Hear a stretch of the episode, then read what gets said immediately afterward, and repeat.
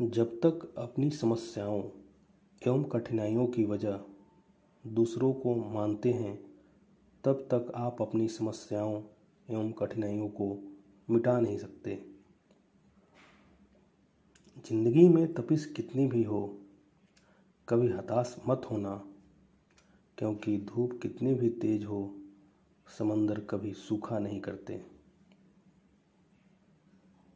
किसी काम को करने में डर लगे तो याद रखना यह संकेत है कि आपका काम वाकई में बहादुरी से भरा हुआ है।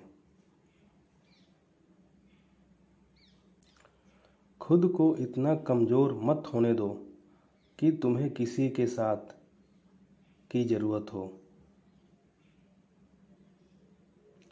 जीवन में गिरना भी अच्छा है, औकात का पता चलता है। बढ़ते हैं जब हाथ उठाने को तो अपनों का पता चलता है। उस जगह पर हमेशा खामोश रहना, जहाँ दो कौड़ी के लोग अपनी हैसियत के गुणगान गाते हैं। बड़ा आदमी बनना अच्छी बात है, लेकिन अच्छा आदमी बनना उससे भी बड़ी बात है।